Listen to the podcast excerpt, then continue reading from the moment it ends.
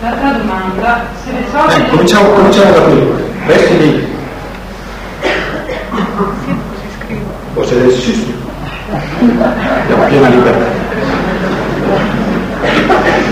Non c'è l'uomo del centro o l'uomo dell'Occidente o l'uomo dell'Occidente.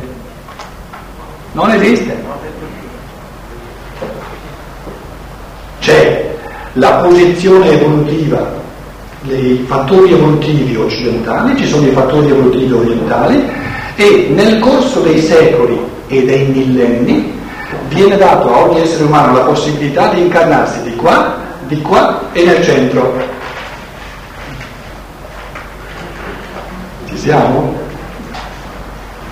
Questa volta noi siamo entrati in questa casa qui al centro, ma non possiamo identificarci e dire io sono un essere umano del centro, no? Questa volta sono entrato in queste condizioni per darmi le possibilità evolutive che sono possibili soltanto in queste condizioni.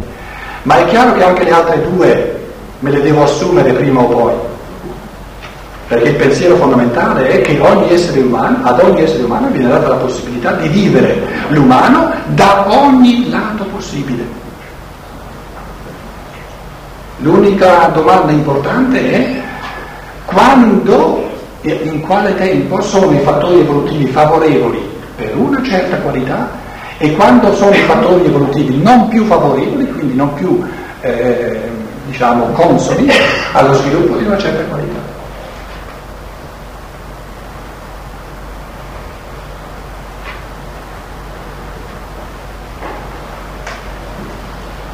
Il materialismo ci ha, ci ha portati a identificare l'essere umano, a identificare l'individualità con la casa che si porta adesso.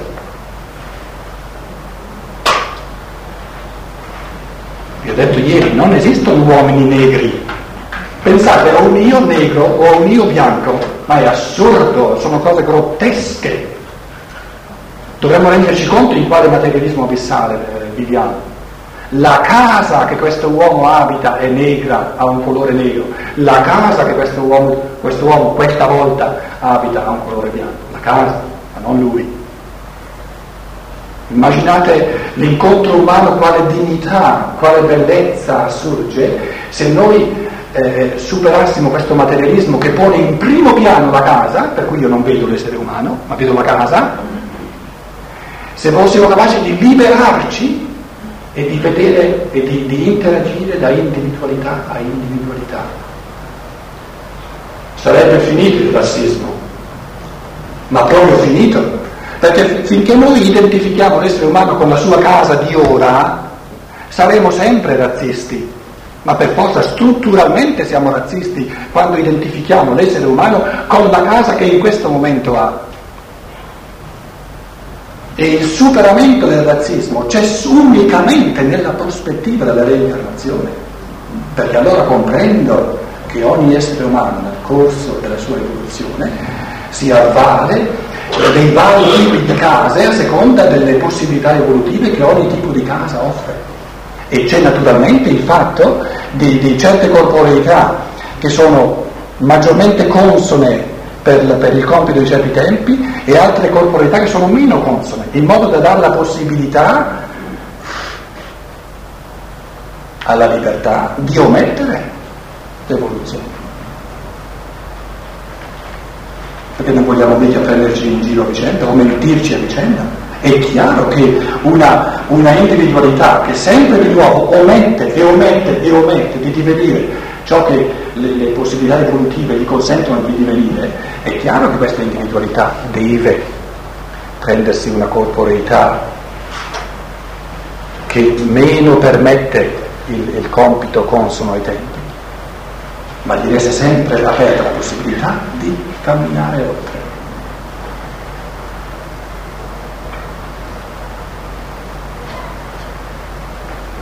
La seconda domanda.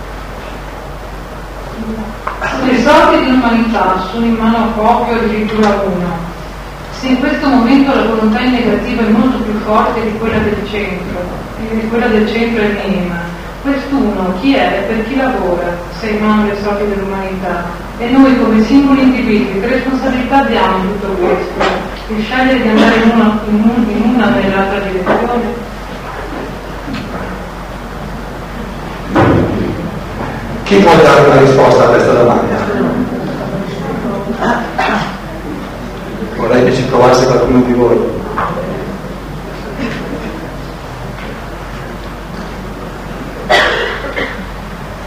Chi può provare?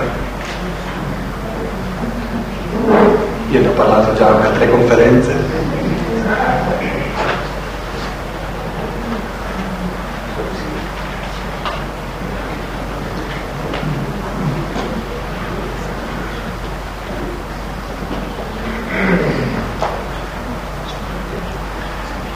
mi pare di capire che la domanda vuol dire, la semplifico eh, in un modo atroce, la domanda vuol dire se il bene, che poi è libero, diventa sempre più debole, sempre più esiguo, come mai il male è così forte? Ho capito bene la domanda?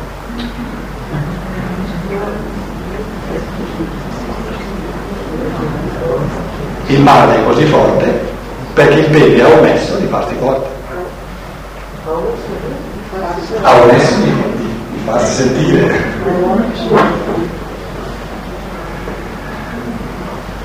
Qual è la differenza tra il bene e il male? La differenza fondamentale, che il bene è libero, il male è automatico, perché il male è il dato di natura.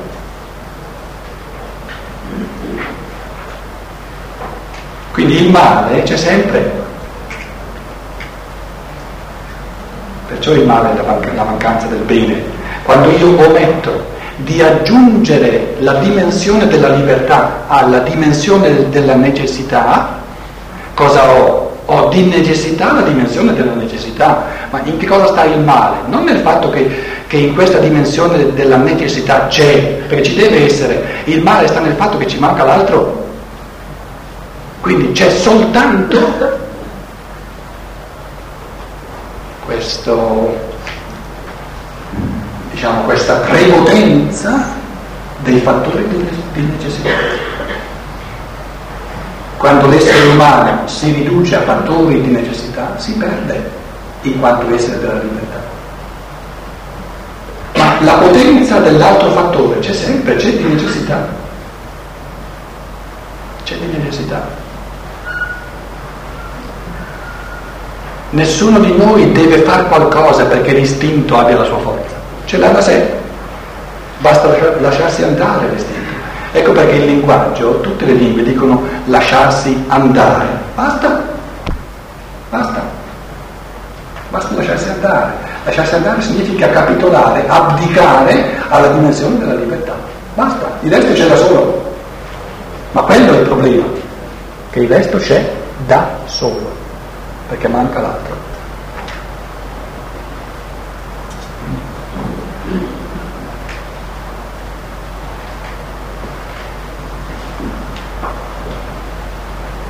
Ci sono altri...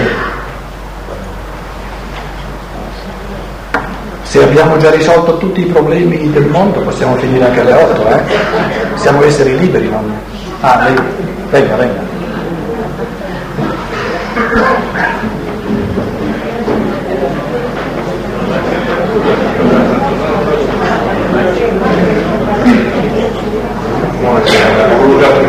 Farla per scritto ma non sono arrivato in ritardo. Ecco, io volevo sapere una cosa, dal momento che per me sono un anno che mi sto avvicinando all'antroposofia, di conseguenza miei sono più problemi tecnici che non domande vere e proprie. Ieri parlavamo di Aristotele, dove mh, diceva che, non, che praticamente lui crede in un punto fisso, centrale di equilibrio, mentre in realtà secondo eh, la spiegazione stagneriana si deve sempre passare da una parte all'altra per cercare proprio questa libertà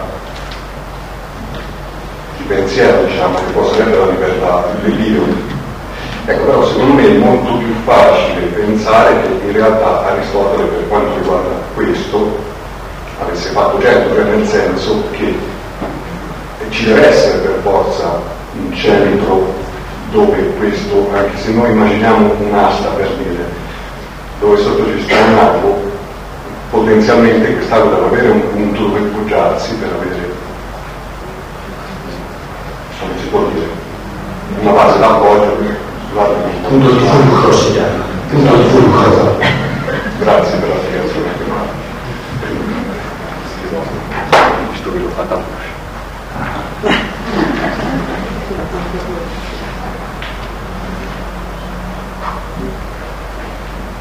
Non è facile spiegare con i concetti il mistero dell'equilibrio.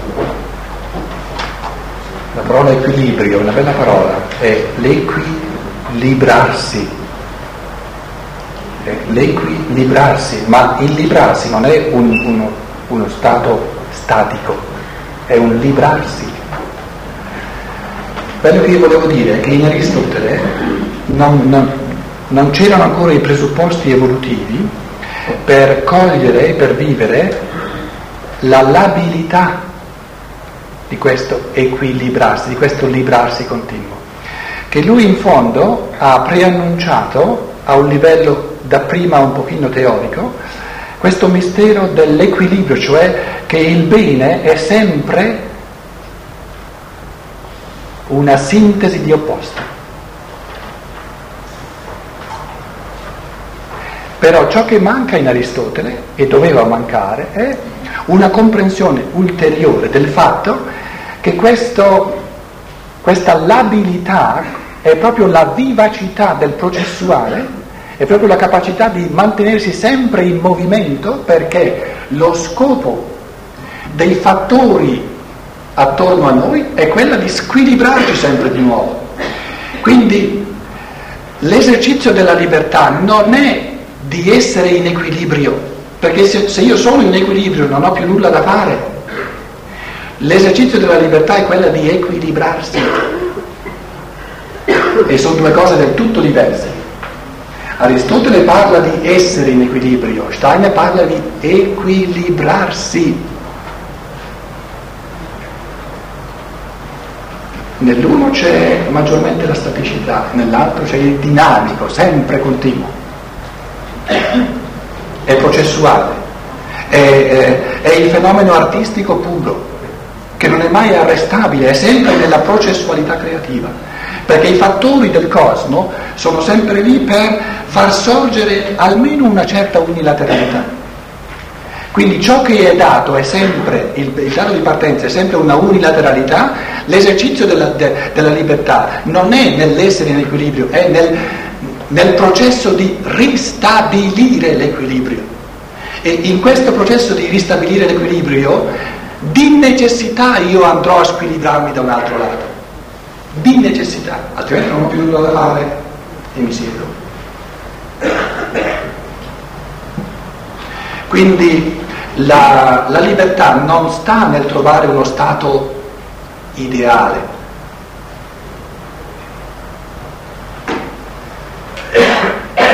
La libertà sta nell'essere sempre vivi.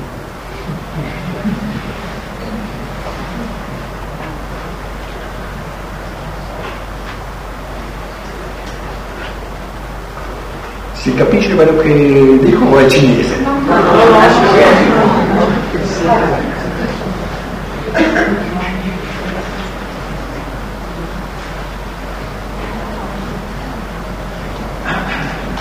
Chi voleva venire? Lo vuoi leggere? Era questo no? Dove l'ha messo? Qui? Sì. Allora. Bello.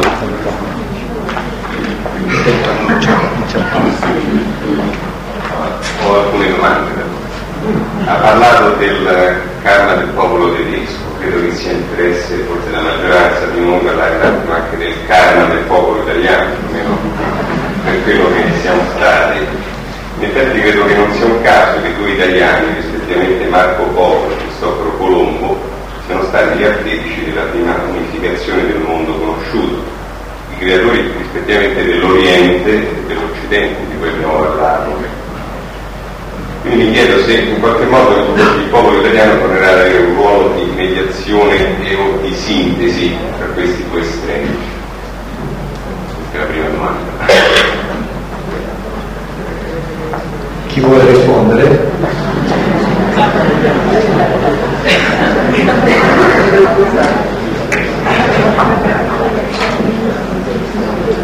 Io sono meno qualificato perché sento sempre più voci che mi dicono ma tu sei italiano? E lui con un tono così minaccioso che gli dico sì, un pochino.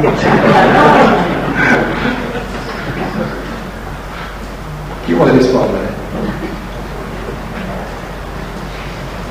Con una speranza che visto che sono passati altri 500 anni arrivi qualcun altro a unire anche i poli a che è stato già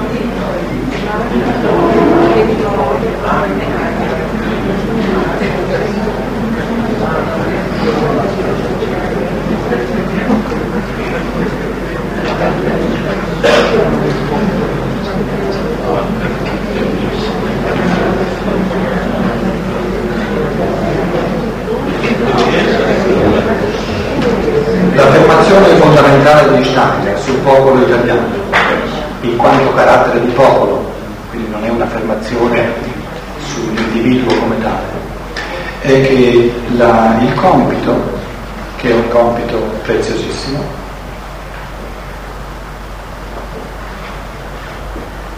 che non, non deve mancare nell'umanità, è quello di offrire nel concetto dei popoli europei la caratteristica specifica dell'anima senziente o sensitiva. Dovrebbe dire anima sensitiva in italiano, penso io, eh, che è un termine oltretutto filosofico.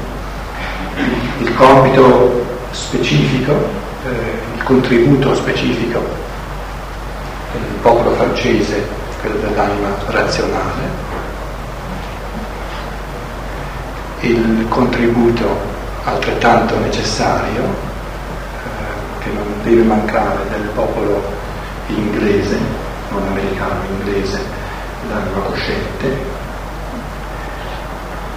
il carattere specifico del popolo tedesco è la qualità eh, dell'io, il popolo russo dell'io, qualità specifica dell'io, quanto Signore delle forze dell'anima, Kyrios, il concetto greco di io è il Kyrios. Il popolo russo eh, alberga in sé i germi futuri del sé spirituale.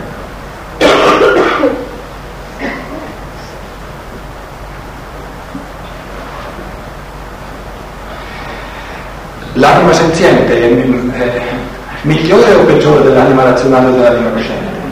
È assurdo parlare in termini di migliore o di peggiore. L'anima senziente è l'anima senziente. Ma in un essere umano completo non può mancare l'impulso dell'anima senziente. Basta vedere la nostalgia che ha il tedesco per questa maggiore, così spontanea sensibilità dell'italiano in quanto italiano. Lì si vede che l'essere umano non può rinunciare a questa qualità.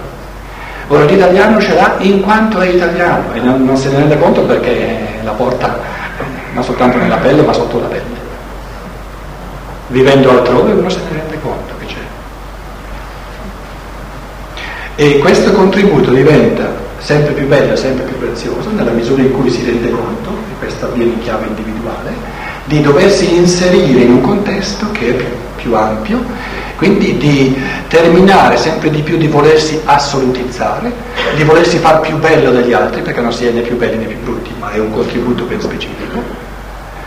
E quando c'è questo cammino individuale verso la pienezza dell'essere umano, c'è maggiormente la capacità di apprezzare il contributo specifico e unico di ogni ma la forza dell'italiano in quanto italiano è l'anima senziente.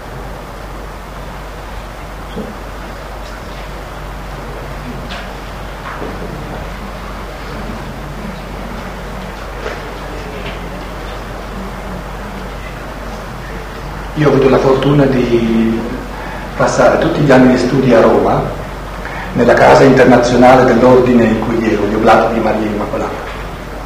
E per diversi anni sono stato l'unico italiano in casa. Se non c'è nessuno qui della questura, vi devo confessare che ho dovuto eh, procurare i permessi di soggiorno a tutti questi stranieri e ho passato dei mesi nella questura per tutti questi eh, eh permessi di soggiorno e mi sono imparato le lingue finché ho scoperto che facendoli entrare in Italia tutti lo stesso giorno mi risparmiavo un sacco di burocrazia.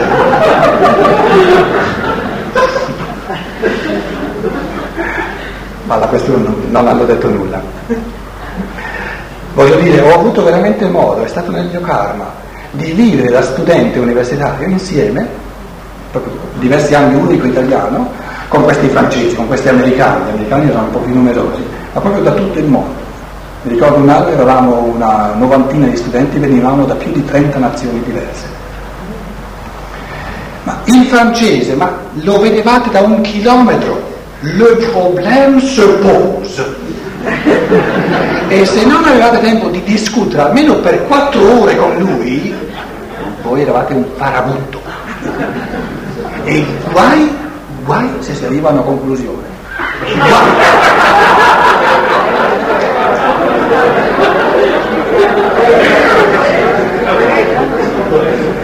L'importante è che i problemi ci siano, non che si risolvano.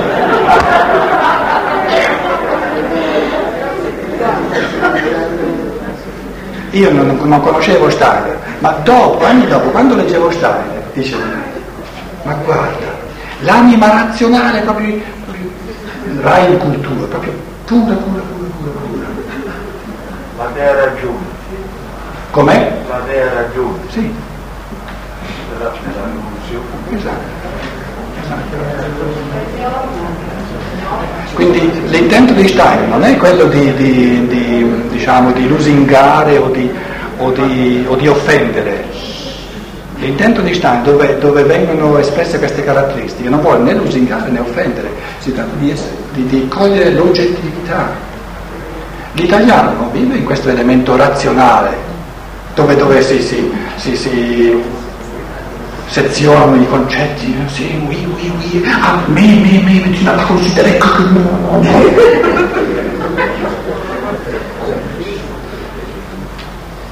Gli americani dopo 5 minuti di discussione erano spariti.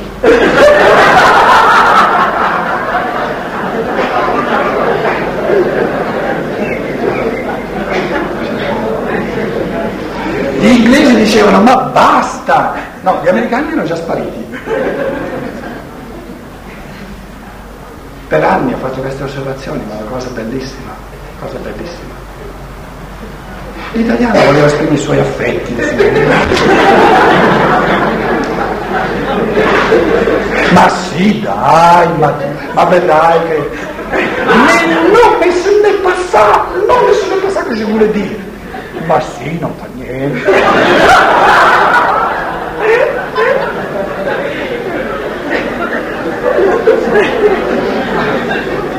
Mais tu n'as rien compris, mais rien du tout. Sì, sì, ho capito, ho capito.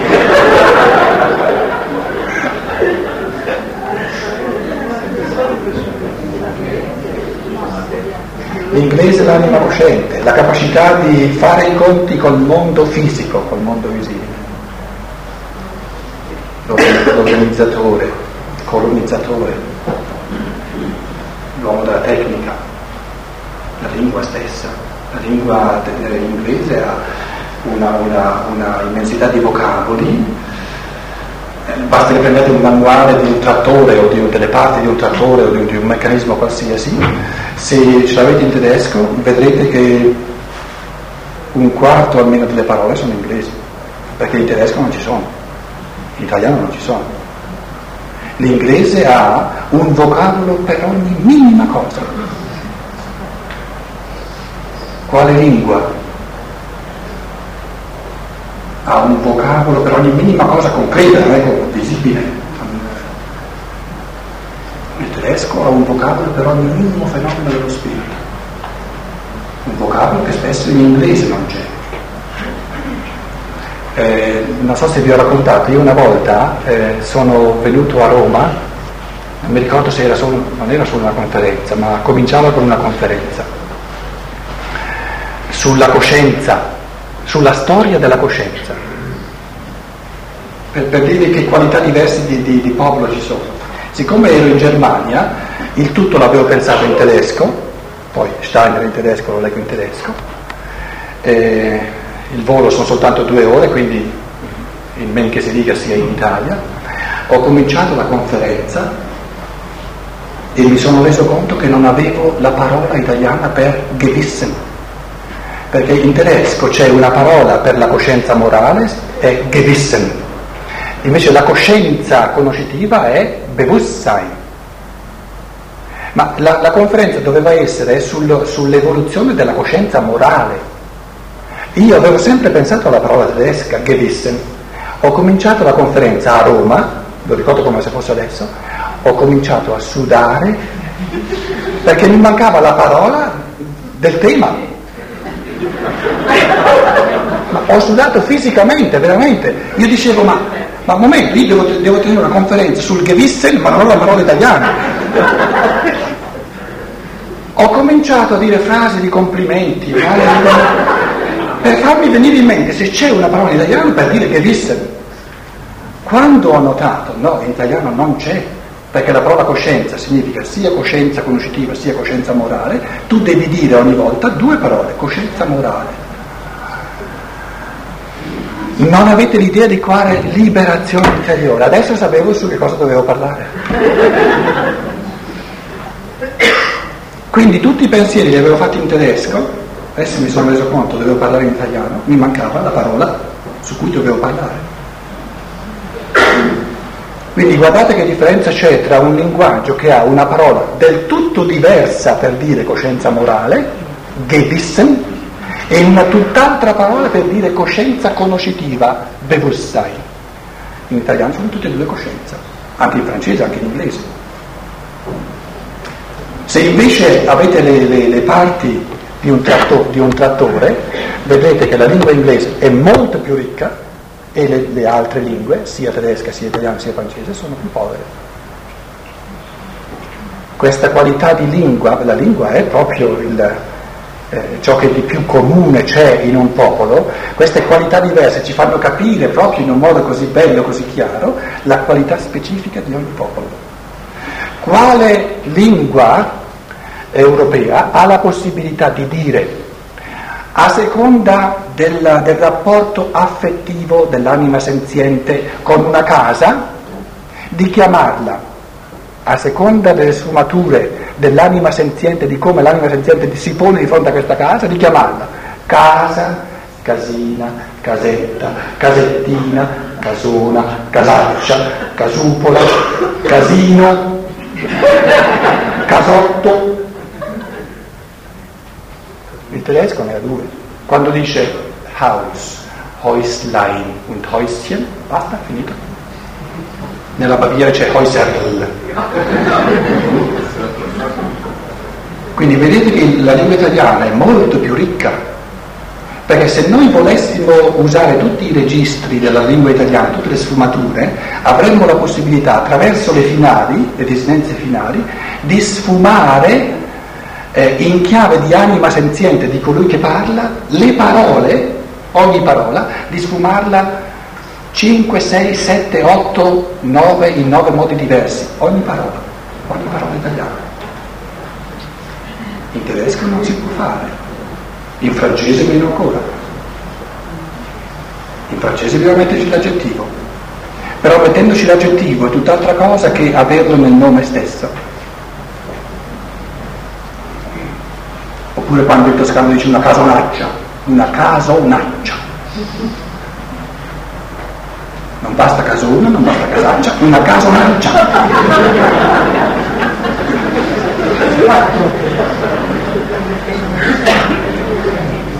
Io sempre, ho sempre invidiato i toscani, però ho avuto la fortuna di sciacquare i, i panni in arno, eh? io ho fatto ginnasio liceo a Firenze.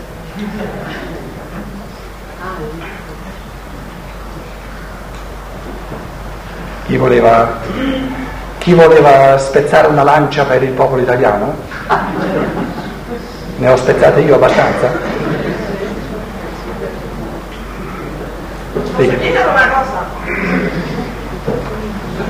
Ladies first.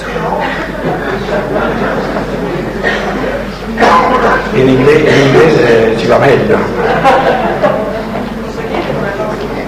Si si si è resa conto che il maschietto ha scelto le cose. Ah sì, no, non mi sono resa conto. Io volevo riprendere un po' il discorso della necessità e della libertà. Riprendere il discorso della necessità e della libertà. Un po' più vicina, un po' più vicino al microfono. Non sono abituata, è la prima volta Eh, sta abituato.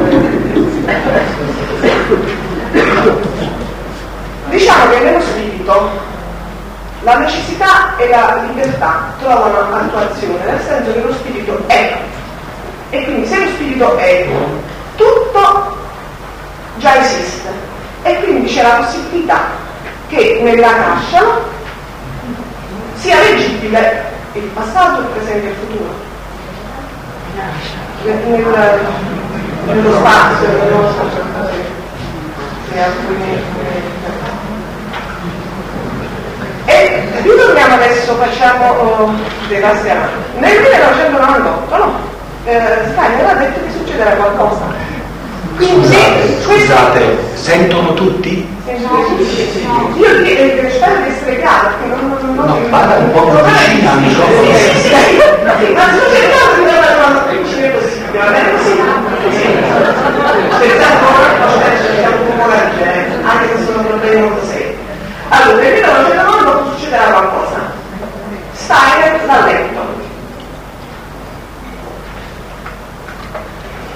Allora i fattori di necessità hanno portato oh, l'umanità a volere questo, a volere che questo succeda. Allora noi che possibilità abbiamo con la nostra libertà? Ho capito che la libertà è un'aspirazione continua, no? Quindi non è una cosa fissa. Se è una continua aspirazione, eh, noi che possibilità abbiamo? eh, di andare avanti, di migliorare, perché l'equilibrio è una ricerca continua. No? Allora andiamo avanti all'infinito, così. Non possiamo fermarci. E proprio questo è il nostro No, no, io posso andare. No, eh,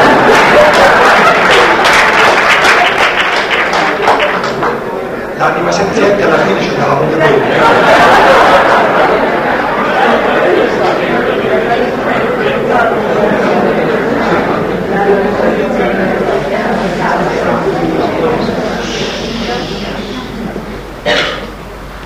Prendiamo l'esempio della benedetta reincarnazione di Arimane, no, reincarnazione, incarnazione di Arimane.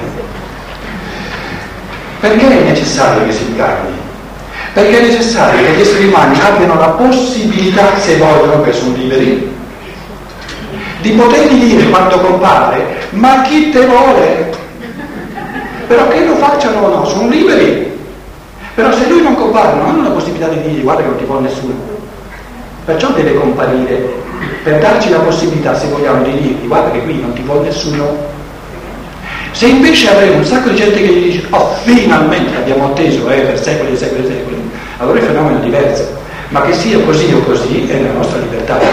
E tra l'altro non è in una libertà di popolo, è in una libertà individuale. La presa di posizione nei confronti di Arimane è individuale. Perché se un essere umano prende nei confronti di Arimane la stessa posizione che prende la Chiesa, supponiamo, supponiamo, no? questa presa di posizione non gli vale niente perché non è la sua. Quindi in chiave di scienza dello spirito si tratta, si vuol dire questo, che i fenomeni di, di necessità sono i fenomeni ai quali veniamo esposti,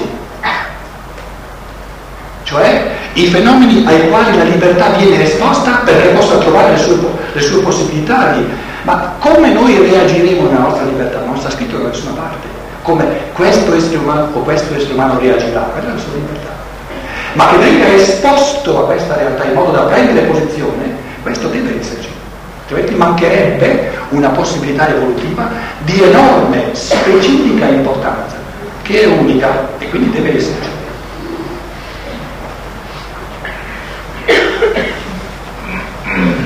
Quindi è ancora aperto, è ancora aperto il fatto che quando a Rimane viene la stragrande maggioranza degli esseri umani ti dicono ma guarda non ti vuole nessuno, però, però considerando quello che noi vediamo che la stragrande maggioranza degli esseri umani di fatti vuole, perché questo lo possiamo percepire, tutto fa pensare, perché queste cose non si cambiano in quattro anni, no, anzi in tre anni, 95, 98, tutto fa pensare che di seguaci a, Rimane ne avrà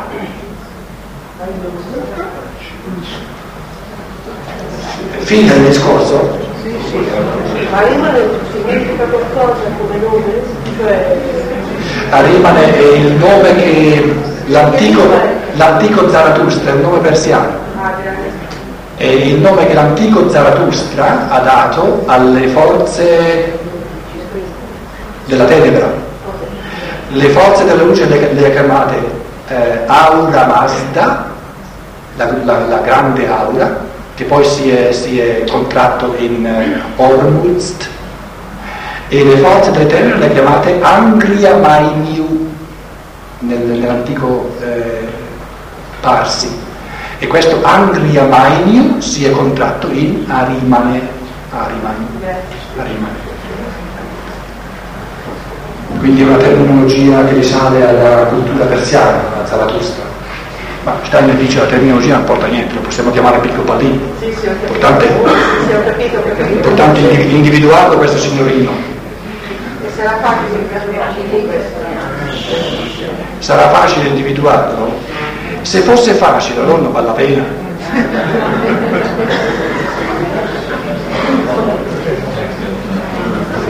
Se è una cosa facile stia a casa sua. È chiaro che Arimane farà di tutto per presentarsi come il Cristo in terra, per presentarsi come angelo di luce. È chiarissimo, è astuto.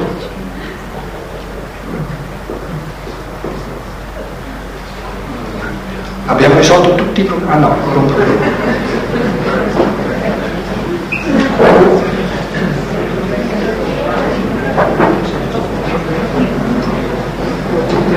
Dunque, gli ortodossi eh, danno particolare importanza siciliano, eh?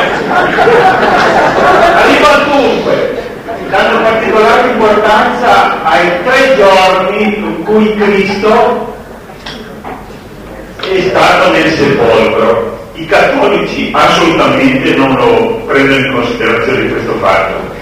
Steiner, cioè quando Cristo è morto ed è sceso nella terra, c'è stato un accordo tra Cristo e Arimane. Andiamoci un pochino più a fondo a questi accordi tra Cristo e Arimane. Evidentemente Cristo è... ci sono... No, non c'è più da ridere, sono. Non so se mi ha capito. Hanno fatto esercizi a casa di Berlusconi. Ma di queste cose non se ne parla mai. E Cosa, cosa intende, cosa intende lei per accordo tra Cristo e Arimane? Dunque Cristo è sceso nella terra, c'è stato un accordo tra le entità Perché un accordo? ma c'è stato qualcosa, c'è stato un rapporto tra Cristo e le entità terrestri, Una lotta, per esempio. una lotta o un accordo. Come, come sta in sede questi, questo fatto? Che non è da poco, eh? tant'è vero che gli ortodossi lo celebrano con particolare mh, solennità, invece la Chiesa non ne parla. No, è una domanda importante. È una domanda importantissima.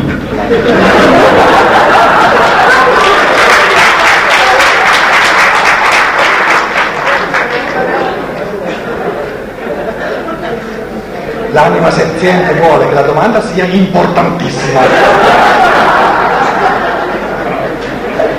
Importante, non basta.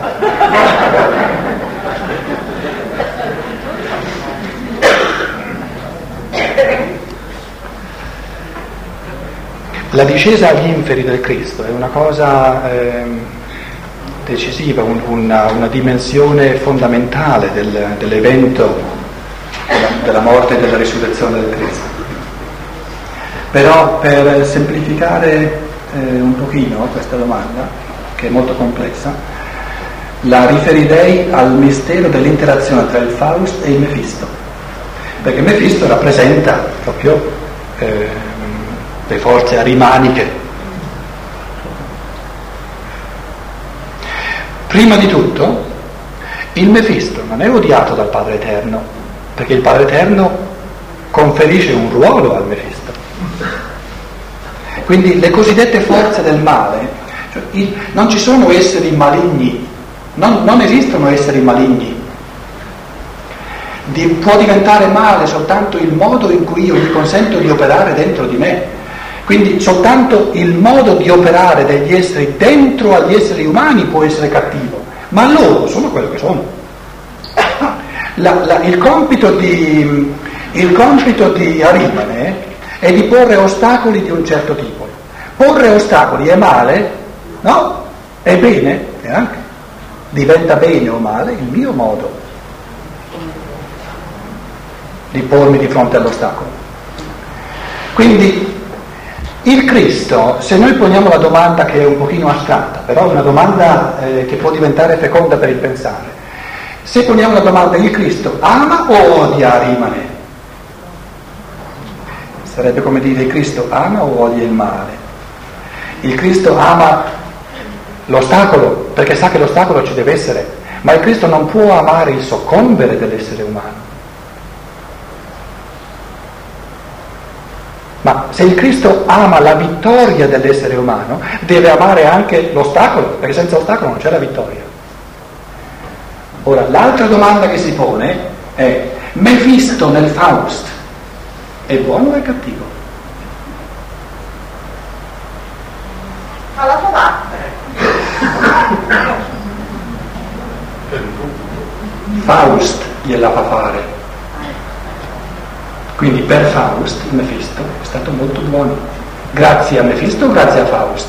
Grazie a Faust. Perché se Mefisto piglia un altro essere umano, succede l'opposto. Ma il fatto che, succede, che succeda l'opposto è dovuto a Mefisto o è dovuto all'altro essere umano? È dovuto all'altro essere umano. Per il Faust il Mefisto è stato buonissimo, perché tutta questa, questa evoluzione enorme della viene descritta la deve all'interazione con Mefisto.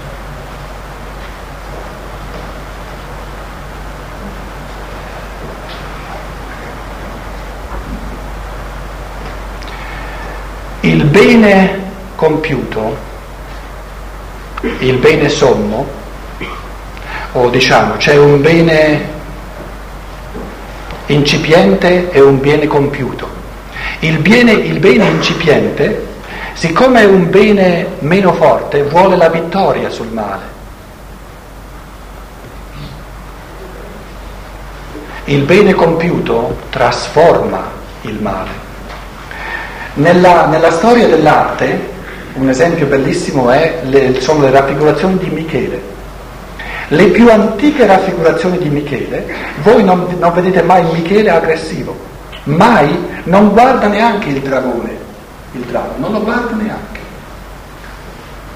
È una, una forza tra, trasformatrice, una, una forza di trasfigurazione così assoluta che non ha bisogno di diventare aggressivo.